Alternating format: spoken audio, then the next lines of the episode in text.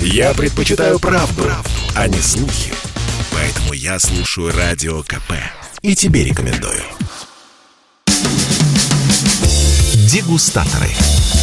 Обозреватель комсомолки Леонид Захаров вместе с экспертами выясняет, в каком состоянии находится отечественное виноделие. Здравствуйте, дорожайшие радиослушатели. Это программа «Дегустаторы». Я Леонид Захаров. Напротив меня в привычном уже гостевом кресле Алексей Синельников. Давайте я сначала просто скажу, что это Алексей Синельников. Дальше мы начнем его потихоньку представлять. Что, во-первых, для нас интересно. Это наш коллега, не хочу говорить бывший коллега, потому что действительно Леша работал в «Комсомольской правде», потом пошел по другим э, тропкам большой журналистики. И так вот вдруг как-то постепенно, незаметно для внешнего мира он оказался создателем такого, как Леша это называть, клуб Комьюнити. Клуб, комьюнити, да, красивое иностранное слово комьюнити, да. которое называется вполне себе по-русски «Вино и люди». Ну, понятно, что вино тут играет существенную роль, люди тоже играют роль не менее существенную. Леша, как вообще ты дошел до такой жизни? Вообще, что тебя на это сподвигло? Бокал какого вина или общение с каким виноделом подтолкнуло тебя к мысли о том, что надо, надо продвигать российское вино в массы? Слушай, ну, это те самые журналистские тропки, они, в общем, да. иногда куда-то заносят. Вот занесли вино совершенно случайно, да. У меня а, есть собственная газета, она называется «Малый бизнес». Вот. Я ее очень люблю, потому что мы там рассказываем всякие истории про, про малый бизнес. Вот. И она только-только появилась, там вот лет пять назад, да, и э, я как-то по радио, вот не хуже, чем сейчас, слушал э, передачу, который какой-то человек значит, рассказывал, что у нас делаются вина э, мирового уровня, и они делаются там в Ростовской области, на севере, а тут такое большое совпадение, что, в принципе, я там детство провел, у меня бабушка вот, в той стороне жила, и он назвал еще какое-то такое э, слово а, словосочетание «красностоп-золотовский». Я Ой, долго да, не мог это, это запомнить. Это для многих роковое словосочетание. Слушай, я да. долго не мог это запомнить. Мне, мне казалось, знаешь, это, вот, ну, это слова какие-то вот не из, не из нашего совершенно вот мира, не из нашего лексикона. Да. Я их обкатывал на языке, пытался запомнить. И больше всего меня поразило то, что вот там, где я детство провел, э, Ростовская область. И вдруг это там типа широта Бордо, и у нас и вина приличные. Ты, ты, они... ты подумал, что детство как-то немножко даром даром прошло, да? Вот, вот же оно, ты близко зна- все ты было. знаешь, нет, в нашем детстве этого всего не было, потому что, ну, скажем так, э, вино, которое было в нашем детстве, оно было достаточно плохое, за, Подтверждаю. За, за, за редким исключением, да, потому что это вино, конечно, новой формации, это вино а, современного виноделия, которое вот э, при, примерно сейчас оно отмечает а, как технология совершеннолетия. Его можно считать там, примерно с 2003 года, когда у нас первая появилась винодельня по принципу шато. Да, никогда все работали э, на свой результат, там агроном на свой, э, технолог на свой, да, а когда появился э, на винодельне один человек, и в его голове было, что будет с саженцами, что будет с суслом, как это будет продаваться. И вот, э, вот, вот, эта история всего 18 лет. И, в принципе, я такой же продукт э, там, современной эпохи, э, как и все остальные. На тот момент я просто ничего не знал. На тот момент виноделию, скажем так, было современным 13 лет. И я понятия не имел про то, что у нас, собственно, под боком происходит, потому что инерция общественная, она очень, очень длинная. Да? То есть уже процессы какие-то произошли, мы их продолжаем не замечать. Вот сейчас я не могу сказать, что с вином э, по-прежнему такая ситуация. Конечно, она гораздо лучше. Вот. Ну, надо учесть, что у меня тоже есть определенная деформация, но я все больше и больше вижу людей, увлеченных идеей российского вина. И не только виноделов, но и тех, кто, кто соответственно, пьет. Ну, смотри, давай сначала вот расскажем немножко о том, что из себя представляет вот это комьюнити. Комьюнити винных, их довольно много. Вот. Они, они очень разные, и чем отличается э, комьюнити э, вино и люди от остальных, это, во-первых, э, частотностью, да, мы не меньше раза в неделю собираемся 40, 60, 70 человек иногда. То есть, представь, да, какие количество людей собираются на идею российского вина. Каждую неделю это не одни и те же люди, да, это люди, которые там, часть из них постоянно меняется. Не, но да. есть же постояльцы, я знаю, там, да, есть которые ветеран... стараются Слушай, не знаешь, пропускать интересно. ни одного. Ты знаешь, что самое интересное, что я заметил, вот э, не знаю почему, я не могу это объяснить, но у меня примерно треть людей, которые ходят более-менее э, регулярно, треть людей, которые хотя бы однажды бывали, и треть совершенно новых. Да? То есть, если бы это были одни и те же люди, я бы застрелился. Это был бы чисто бизнес на каких-то людях, которые вот нравится просто проводить время со мной. Да? Угу. А здесь э, немножко другая история. То есть, получается, что у нас все время появляется новая кровь. Мне, мне в, какой-то, в каком-то смысле легче, да, потому что есть некие ну, такие ветераны, да, с которыми уже традиции какие-то поддерживаются. И есть новые люди, которых мы втягиваем во всю эту историю. Чем еще отличается э, комьюнити «Вино и люди»? Это полной демократичностью. То есть э, я когда первые свои дегустации вспоминаю, когда я приходил на какие-то такие же комьюнити профессиональных или квазипрофессиональных людей, ну там могли журналисты, блогеры, винные активисты, энтузиасты, это звучит, самые, звучит самые разные названия. Винные да? активисты. Да, винные... Иногда, иногда буду к себе это применять. Да, винные активисты, тогда. да. Вот. И э, я заходил, это были какие-то люди с такими, знаешь, с каменными желваками, вот они как-то очень правильно держали бокал, очень правильно... Они а, держали правильный бокал. Правильный бокал бокал, бокал правильно да. его нюхали, правильно да, вращали. Да, да, да, да. И потом говорили очень правильные слова, от которых, честно говоря, скулу Я, честно, сводит, честно да. говоря, пару раз я просто сбегал. Я смотрел вот на это, я понимал, что они разговаривают на каком-то своем специальном языке. Это такое жречество, да, это, это, это некий ну, да. ритуал, а, который... Ну, это касты, совершенно четко оформившиеся. Да, причем, ты знаешь, эта кастовость, она очень часто эм, от трусости, да, потому что... О, ну-ка, ну-ка. Да, потому что а, у многих из них есть э, некое образование в школах сомелье, там для себя заканчивать, не обязательно работать, просто вот многие прокачивают скиллы, да, сейчас. Вот. И а, я иногда думаю, что вот это образование многим не впрок, потому что им дают просто коридор, и они из него не могут вырваться, их не научили мыслить. Им сказали, что есть пять э, регионов, там, Бордо, Напа, там, Тоскана. Вот, Тоскана и так далее. И когда им говорят российское вино, они просто не знают, как себя вести. Ну, это чисто по-человечески можно понять. Их не учили этому. Да? Вот. И э, как вот предыдущий гость, вот, он часто очень рассказывал, мне вначале он большую роль сыграл да, в том, что я в вино втянулся, Артур Саркисян, он говорит, я говорит, очень часто наблюдаю, как люди там ничего не понимают в вине, ну вот они э, ну, пытают, пытаются как-то натянуть на себя эту личину и смотрят э, соседа, вот тут пишет, это аромат там, банан клубника, он тоже все пишет аромат банан клубника, вкус, значит, черные ягоды, он пишет специи черные ягоды, понимаешь? Вот. Не, ну слушай, ну без каких-то вот этих вот условных таких стандартных терминов ну, тоже как-то. А, ну я же немножко наверное, про да. другое хотел сказать, что вот это вот, а, вот эта вот хмурость этих людей, да, сосредоточенность, она часто именно от это такая форма защиты, потому что могут в неудобное время спросить, что ты думаешь, а ты, а ты не знаешь, что ответить, да? И поэтому как бы я когда приходят новые люди э, в клуб, говорю, что э, вы попали в самое демократичное место. А вас никто не будет учить держать бокал. Вы сами этому научитесь. В конце концов, вы посмотрите, как э, держат другие, и будете его держать правильно за ножку. Да? Потому что вот здесь ветераны хороши, да? потому что они уже знают. Все-таки нужен да. костяк какой-то, да? Ну, костяк, конечно, да. обязательно. Да. Потом костяк помогает такой устроить интерактив. Вот когда мы... Всегда есть ведущий я приглашаю экспертов, это тоже отличие этого комьюнити. Вот. И я... Но эксперты в качестве ведущих. Конечно, да. конечно, да. А я, я работаю вторым э, номером. А вот знаешь, как это, помнишь, как Фил Донахью и Познер, они там ну, да, носились да, да, по... Да, да, да. Вот примерно так. Мы э, с ведущим э, ходим по вот этому залу, это много людей, 40, 60, 70 человек, да, и мы после каждого образца мы говорим, что вы об этом думаете. Если человек не хочет говорить, не готов, вот это вот вечно меня, вот это меня всегда смущает, когда я попадаю тоже на дегустации, иногда причем вполне профессиональные.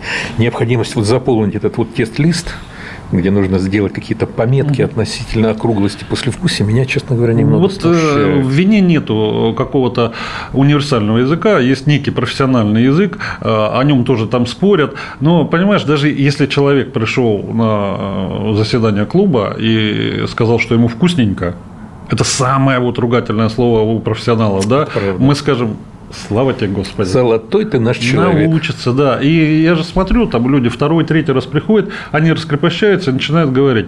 Ты знаешь, э, вино на самом деле очень часто зря сакрализует совершенно. То есть, возможно, есть какие-то там 3% вина, которые надо сакрализовать в силу там, его мифологизированности. Вот.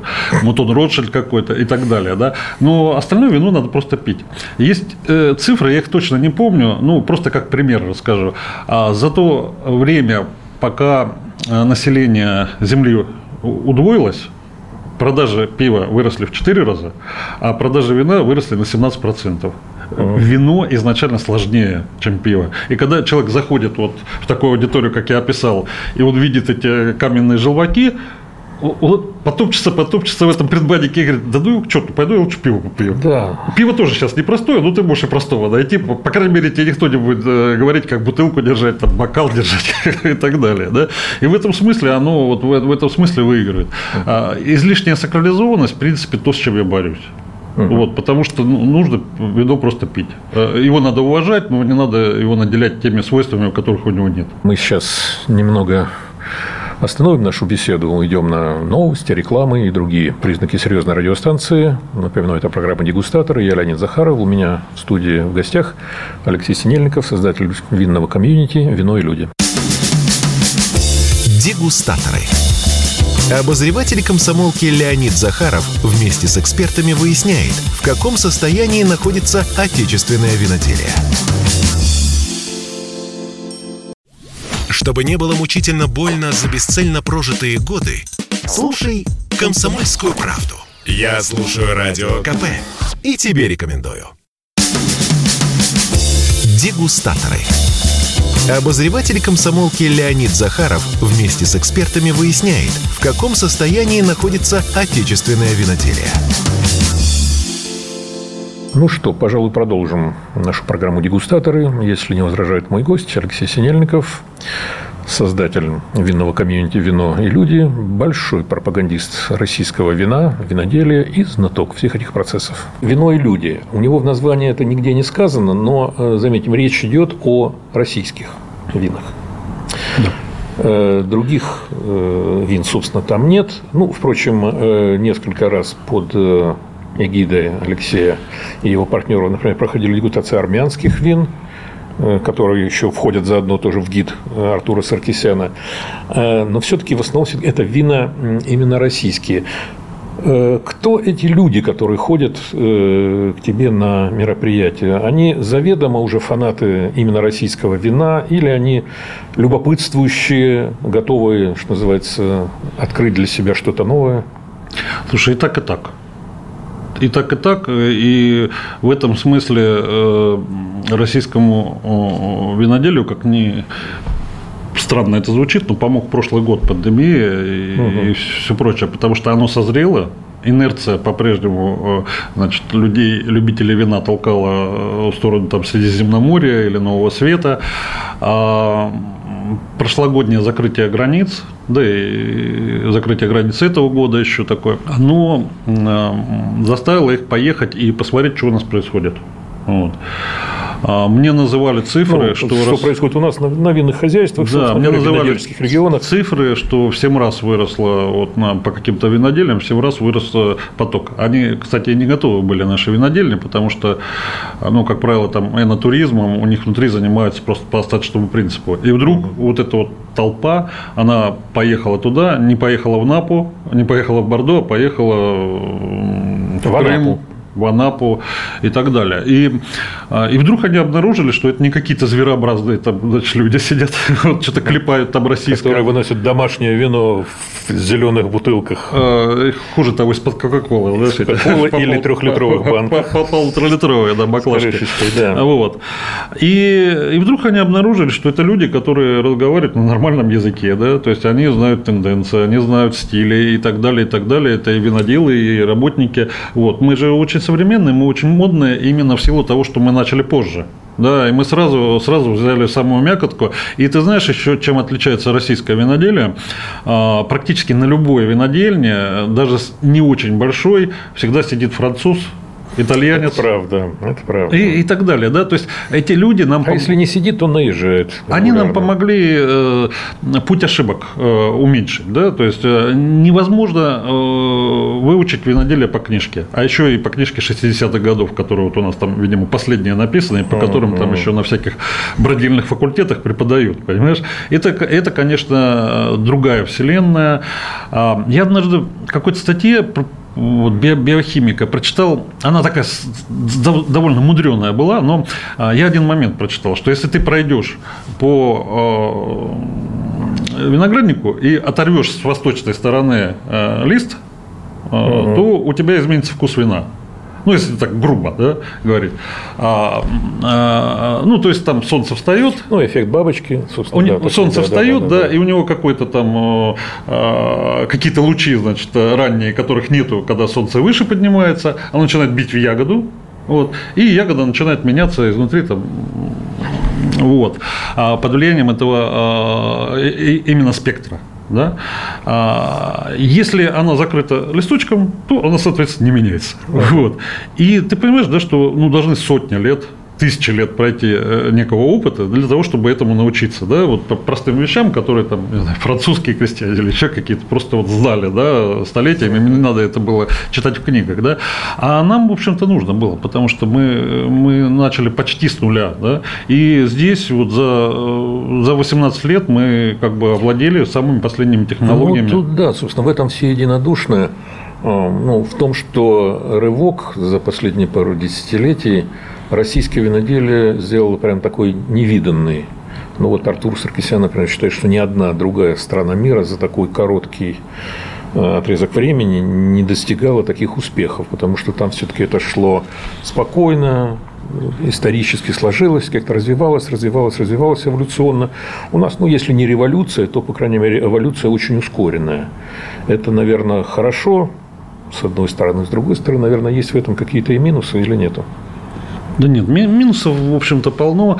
А, ну, один из э, плюсов э, – это то, что те страны, про которые мы говорим, они страшно забюрократизированы. Если ты поедешь в Риоху, то там свод правил, которыми руководствуется винодел. Ездил, ездил, знаю. Да, да ты, собственно, тоже. Да. Я с твоей легкой руки тоже ездил, да, по, по, по, по твоей рекомендации.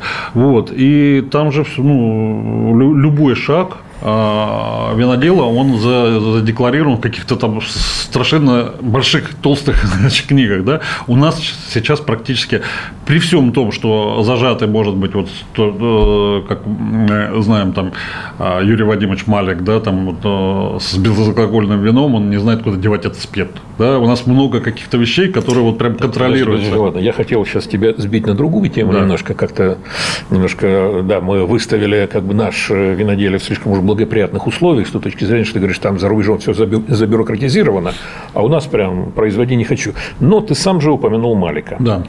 Значит, Малик меня однажды потряс. Это было, кстати, на одном из наших заседаний. Э, мы включили в эфир Юрия Вадимовича пили его безалкогольное вино, дегустировали. Скажем, мы же не пьем, мы же дегустируем, правда? Дегустатор. Ну, безалкогольное можно пить, программа. Кстати. Безалкогольное можно и пить. Но мы его дегустировали, как люди культурные. Ну, вот, да. Становиться не и, можем уже, и, да? Да, и, значит, все было хорошо до того момента, пока не включился сам Юрий Вадимович на мой эфир и не рассказал о том, как, собственно, ему достается это безалкогольное вино. Ну, собственно, можно все это пересказать сейчас, конечно. У меня есть такой давай мы сейчас э, Юрию Владимировичу позвоним, пусть он нам сам расскажет, как обстоит дело у человека, который вдруг надумал сделать безалкогольное вино. Звоним, Звоним. Звоним. Звоним, да. Юрий Владимирович, здравствуйте. Комсомольская правда. Радио Комсомольская правда вас беспокоит. Меня Леонид Захаров Очень зовут, а приятно. а напротив меня хорошо вам известно Алексей Синельников. Очень хотим, чтобы Очень вы поделились приятно.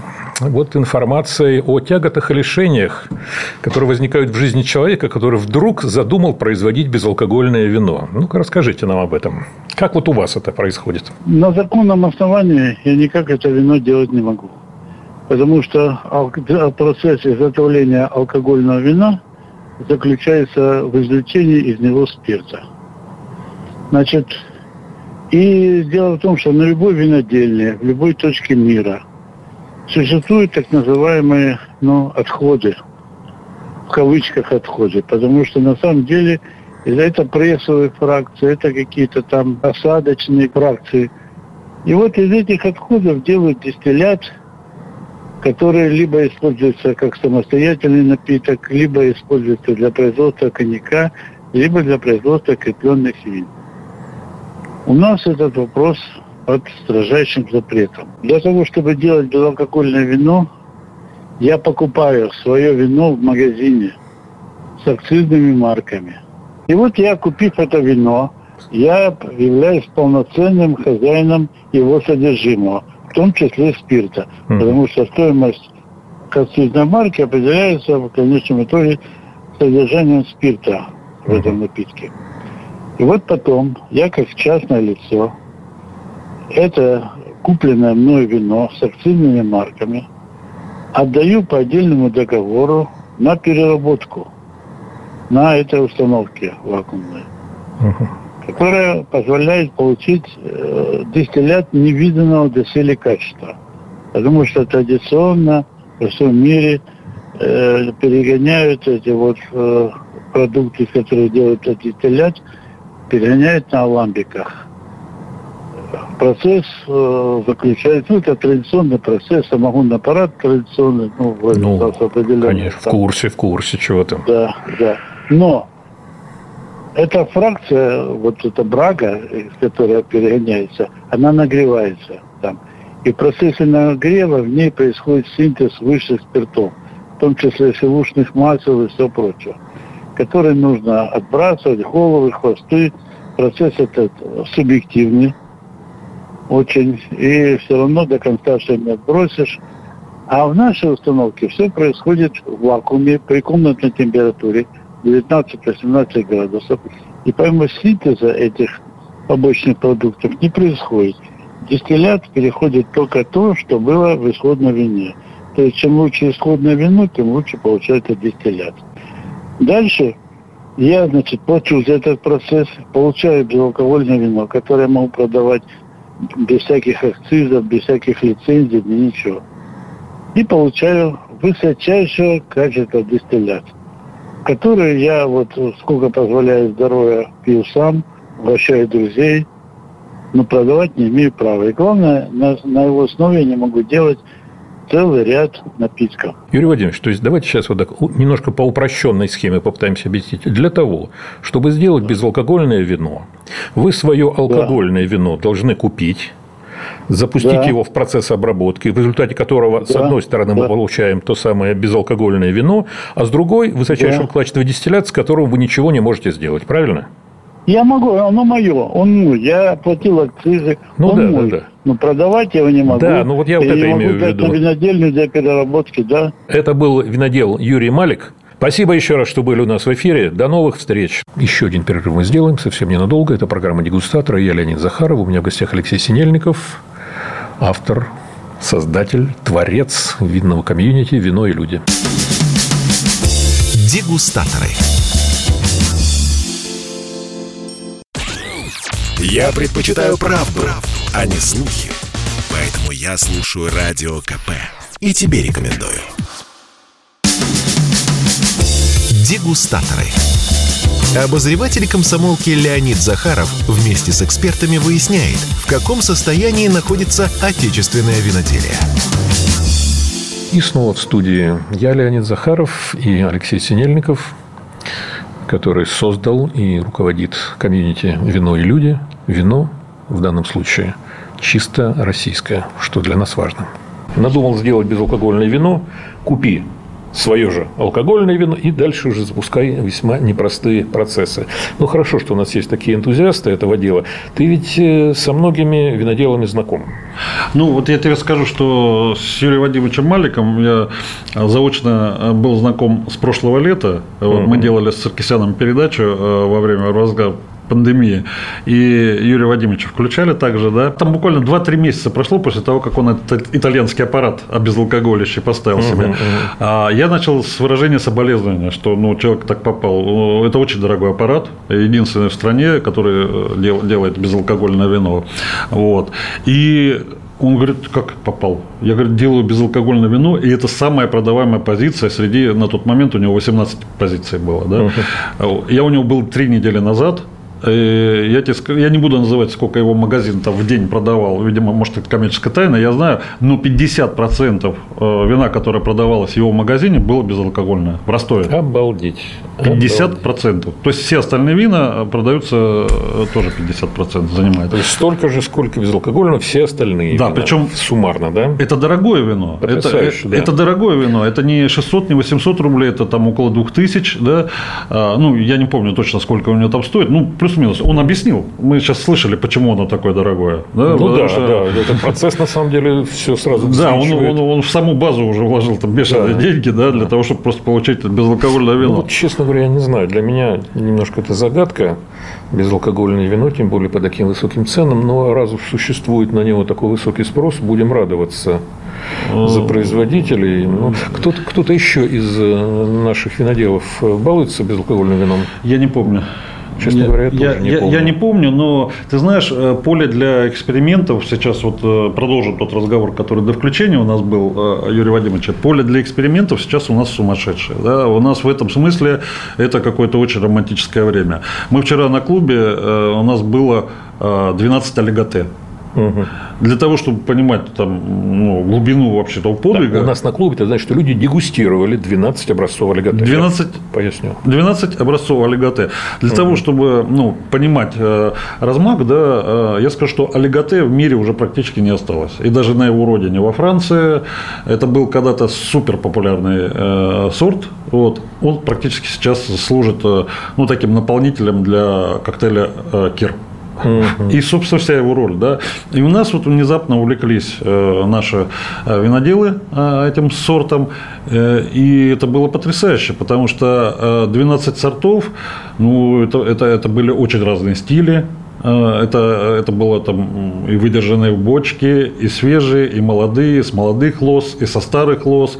Э, это фантастика была. Просто мы получили сразу ну, некое очень объемное э, представление об этом сорте. Да? И это люди, которые, в общем-то, профессионально вином не занимаются, я имею в виду те, кто сидели в зале. Uh-huh. Да? И сейчас наши виноделы позволяют нам вот такую картину мира выстроить. Это, это целая вселенная, вот, по большому счету счету. Да?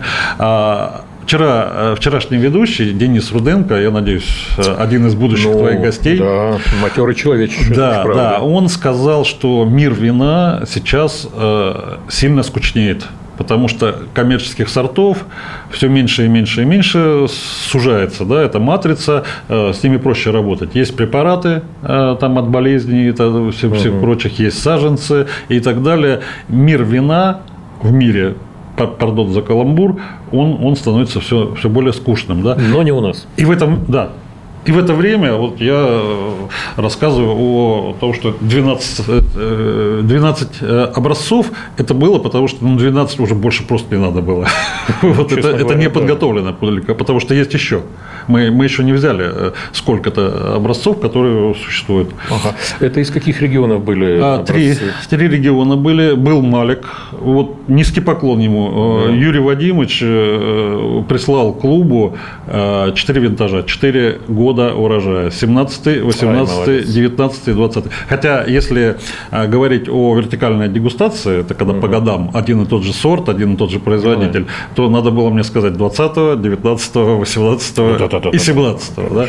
И, и это, было, это было очень интересно. Понимаешь, один сорт, один производитель, одни руки, одна земля, да, вина разная. И, и вот эта магия, она, в общем-то, людей привлекает. Ты спрашиваешь, э, кто эти люди, да? Эти, эти люди идут на эту магию, э, идут на этот огонек, потому что э, когда ты начинаешь вникать в вино, э, ну, ты, ты сталкиваешься с какой-то такой абсолютно новой вселенной, да, она очень похожа, там, я не знаю, ну, это как новый язык выучить, или там музыку освоить, или ну, математику глубоко, да. Она такая очень, очень непростая, это тебе даже не 3D, это, это и 5D, и 7D, вот, это, это, это, это фантастика. Ну да. Э, это вот Алексей Синельников так считает, я с ним согласен. Алексей Синельников – это создатель крупного винного комьюнити «Вино и люди». Он сейчас у нас в студии в «Комсомольской правде», программа «Дегустаторы». Продолжим. Тут у меня вот еще какой возник вопрос. Это я опять-таки читал твой телеграм-канал одноименный. А, ты там упомянул эм, значит, бары и рестораны, в которых все больше становится баров и ресторанов, э, которые свою винную карту формируют исключительно из российских вин. Ну, ты еще, правда, при этом упрекнул, что почти у всех у них иностранные названия, но это ладно. Это... Не упрекнул, кстати. Ну, просто отметил, скажем отметил, так, да.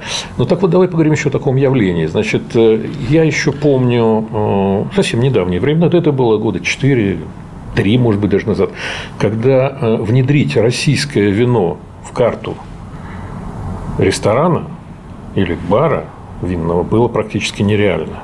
Все говорят, не, ну вы извините, ну зачем нам это нужно? Это никому неизвестное вино. За те же деньги я могу выбрать массу других вариантов, итальянских, французских, испанских и так далее. Сейчас картина довольно существенно меняется. Насколько процесс этот зашел далеко? Процесс, э, ну, как бы тебе сказать, он э, такой, на мой взгляд, уже достаточно лавинообразный характер носит, потому что э, вина стали лучше, очевидно.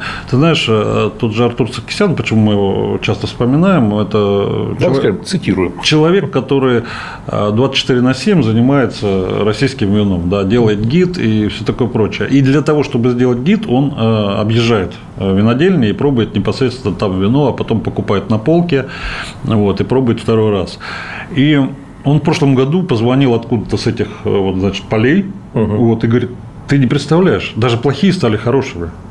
Вот. И это была фраза, вот, которую я запомнил, потому что э, действительно э, люди стали слышать э, потребителей. Это я про виноделов, да, на, от, откликнуться на запрос, откликаться на запрос. Они, они стали понимать теруар.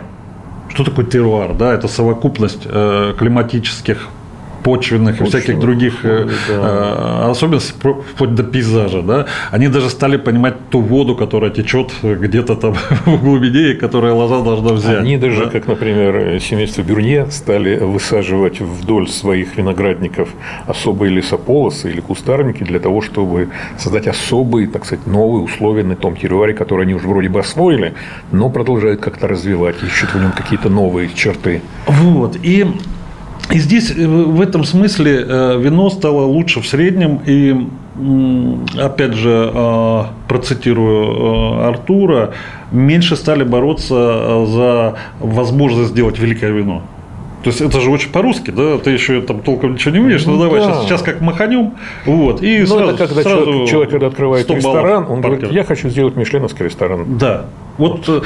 вот здесь да. А, что-то вот произошло буквально за последние 2-3 года. А, сильно меньше стало попыток сделать сразу великое вино. И очень а, сильно выросло качество среднего вина. Скажем, ты так. будешь делать. Вот ведь как парадокс вроде бы, да? Ну, мне, мне кажется, это вот здесь э, Не, ну, подожди, ну, ты можешь амбиции... верить в эту невидимую руку рынка, но вот здесь она сработала. Да, наверное, она сработала, да. да, потому что а, все больше внимания стали обращать байеры э, сетей на, на наше вино, да, винные байеры, сомелье, и стали давать обратную связь. Но это же работа-то вот так велась, на самом деле, не так просто. Э, просто сами ресторанные сомелье, ну, вряд ли будут специально изучать российские вина, отмечать что их качество стало лучше, с ними тоже как-то надо было поработать. Сомелье, э, сомелье очень разные, да. Э, наверное, все-таки большинство это вот как раз те люди, которые закончили э, школу и получили некий такой коридор, да. А сомелье сложная такая фигура, потому что у него не всегда бывает большая доля самостоятельности. Угу. Вот. Еще зависит от, условно говоря, владельца, вот, которому пришла виноторговля торговая компания сказала, вот тебе хорошие условия, но мы должны быть одни в этой карте.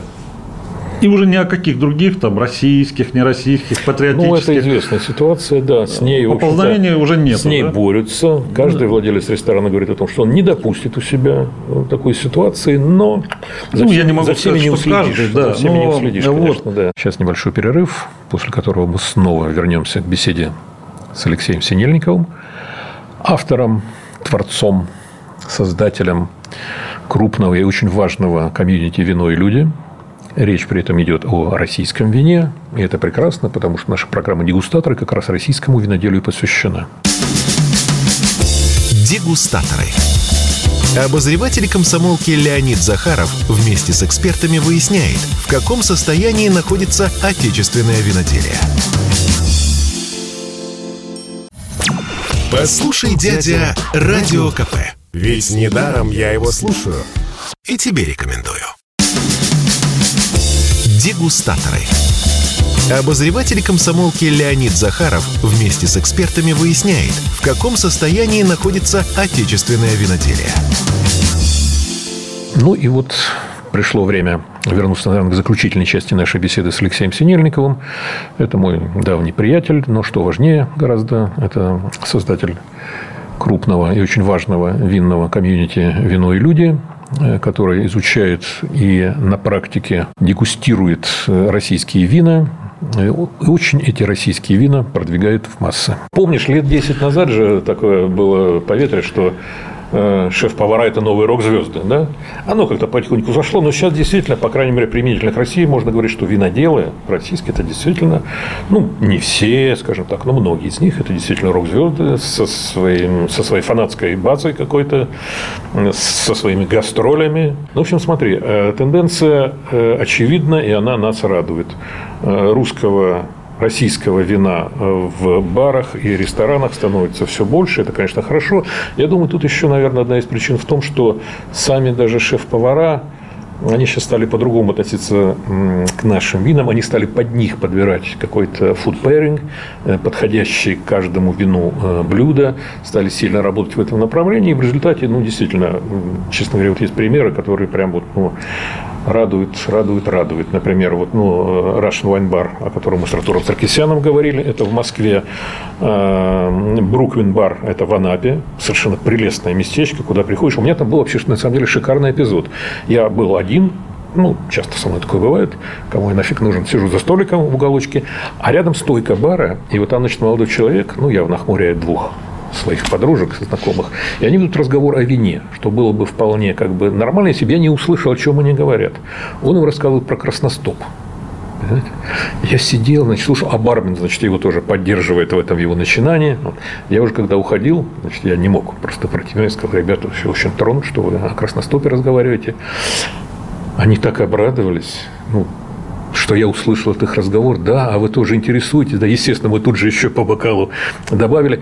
Вот это все создает какую-то такую атмосферу, которая, наверное, тоже потихонечку, помаленечку проталкивает российские вина к потребителю, делает их ближе, как-то доступнее и так далее. Плюс, вот мы же сейчас с тобой какой темы не коснулись, э, винный туризм.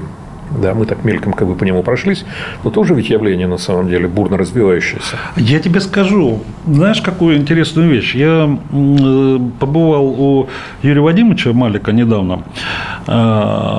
И... Подожди, он, он же гостевой дом вроде построил, да, уже там даже? А, нет, к сожалению, нет. Э, но ты знаешь, какую я э, штуку обнаружил? Он сейчас э, доделывает большой дегустационный зал. У него роскошное видоделие, очень красиво. Знаешь, такое вот здание такого промышленного какого-то дизайна начала прошлого угу. века, да, угу. вот, э, невероятно красиво. Он недавно выложил фотографию, ехал ночью, она там подсветка, он сфотографировал, и потом мы с ним разговаривали, говорит, я не, не удержался, я его выложил, понимаешь?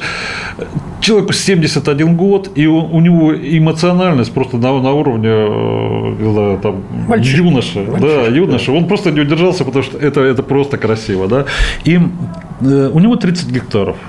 На черта ему сдалась эта Москва э, с какими-то массовыми продажами, по большому счету. Потому что вина у него не так много. 30 угу. гектаров, ну, я не буду считать, ну, пускай 30-40, там, 50 тысяч бутылок, да, он их все будет продавать там, и все это будет выпито людьми, которые приедут в Ростовскую область специально э, на этот хутор побывать, да, э, чтобы пообщаться с хозяином, попробовать местные специалитеты и, и, и оставить там деньги. Вот. И эта форма э, такого туризма, энотуризма, она будет все, все больше и больше э, преобладать, э, поскольку мы вот только что обсуждали с тобой, есть очень много таких, э, я не знаю, как opinion лидеров или лидеров в этом мире, много имен. Да? Да. И на эти имена люди слетаются, лишь бы у них только было время. Ты посмотри там, ужин с виноделом, беседка. Да, там, ужин, ужин на виноградниках. Любование, э, да, да любование закатами. Да. Да. Это, это я перечисляю те вещи, на которые вот люди приезжают, платят э, глэмпинги, 10 тысяч примерно сейчас э, ночь стоит, да, в глэмпинге, ну, пускай там на пятерых. Вот. И, и это все вообще просто забито там до октября. Да? Угу. Маночские раки и игристая Сибирякова, это просто вот я официально хочу сказать, что это, это лучший специалитет Ростовской области, который я пробовал. Да? Uh-huh. Я, я его пробовал, и, я бы еще его пробовал, потому что, ладно, чтобы это не сочли. Ну, а, сколько, а сколько у нас вообще таких в целом специалитетов? Мне, например, знаешь, что очень нравится, что вот Абрау Дюрсо, они очень серьезно подошли как раз к программе сопровождения своих да. вин. Э, у них прекрасные рестораны, которые прям вот заточены под, э, под их продукцию. И не только это здорово и не только они. И Шато Пино? Шато Пино, пожалуйста. Э, дальше, э, значит, те же самые... Э, Николаева.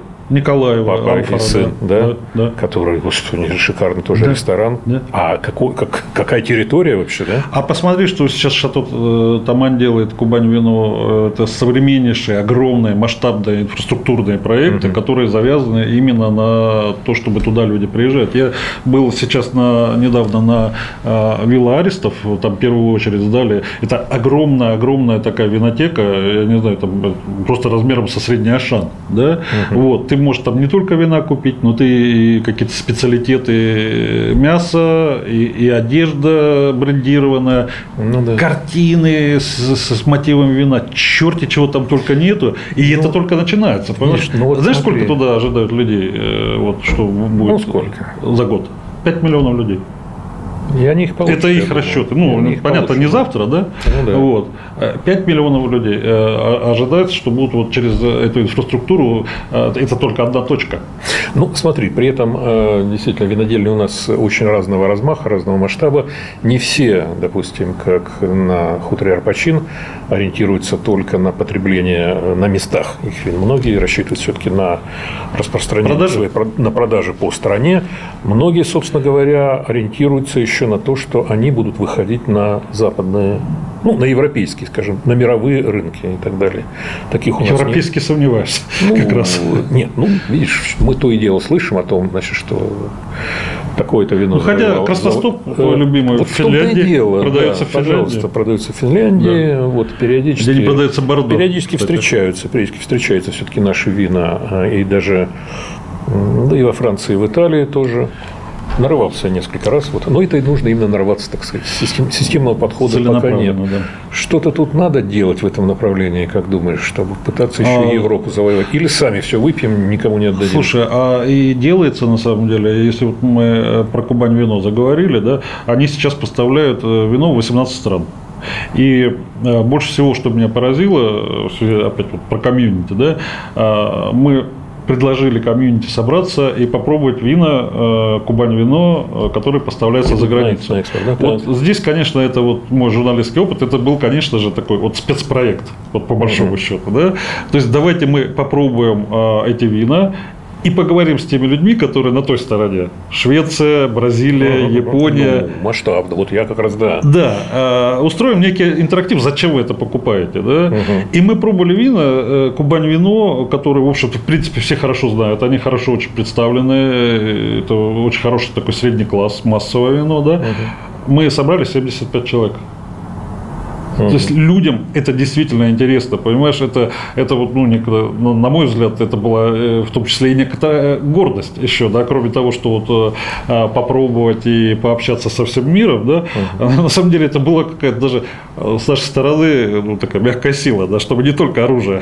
Да, вот, ну, да. не, только, не только Маша и Медведь, но еще и российское да, вино. Еще и российское вино, и при этом, ну, вот, вот сказать, что это вино было великое, нет. Э, да, никто великих и не ожидает. Ну, в общем-то, люди, люди хотят Ну, я думаю, как раз, хорошее. Как раз, как раз в категории великих вин конкурировать нам будет сложнее всего. Ну, мы, мы, скажем так, мы опять, пока не готовы. Опять же, в силу того, что мы еще немножко подуспокоились. Заходите завтра. И что мы еще и подуспокоились немножко в этом смысле, как ты говоришь, да? да. То есть амбиции немножко э, да, погасили. Да. И... и, кстати говоря, погасили амбиции и э, улучшили улучшили ситуацию с той самой стабильностью вина, про которую все, все время упрекали. Вот почему там Аэрофлот не мог взять там наши вина, по стабильности да, да, не да, хватает. Да, да, да, да? Ага. Вот, вот эту тоже проблему решили. И решили как раз вот а, такие гиганты. Ну, да? Скажем так, теперь отказаться от российского вина по каким-то причинам Поводов нету. сложнее, нету. чем еще 2-3 года назад. Это Нет. правда.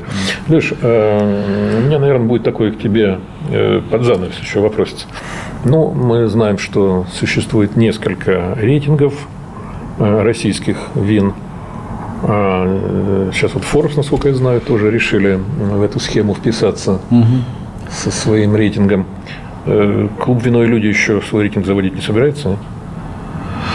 Ты знаешь, вот, наверное, если бы заводить рейтинг, то я бы завел рейтинг людей честно говоря, да, uh-huh. потому что мне э, как раз я сюда ехал и вот такую идею обдумывал, а вот э, опросить своих же э, участников комьюнити и подписчиков телеграм-канала, а, без кого современное виноделие не могло бы обойтись или не могло бы состояться. Да? И, и вот здесь бы я с удовольствием в конце года вручил бы какую-то награду именно этому человеку, которого ну, народная молва выбрала. Ну так и давай проведи, чего, какие проблемы-то? Да, безусловно, спасибо, спасибо тебе за этот еще волшебный э, толчок, потому что, а, конечно же, за этим человеком стоит еще и хорошее вино. Алексей Синельников, э, который сегодня у нас в гостях в студии радио «Комсомольская правда», действительно, я думаю, под конец года порадует нас рейтингом самые важные, самые интересные, самые веселые люди в российском виноделии. До новых встреч. Спасибо. Дегустаторы. Обозреватель комсомолки Леонид Захаров вместе с экспертами выясняет, в каком состоянии находится отечественное виноделие.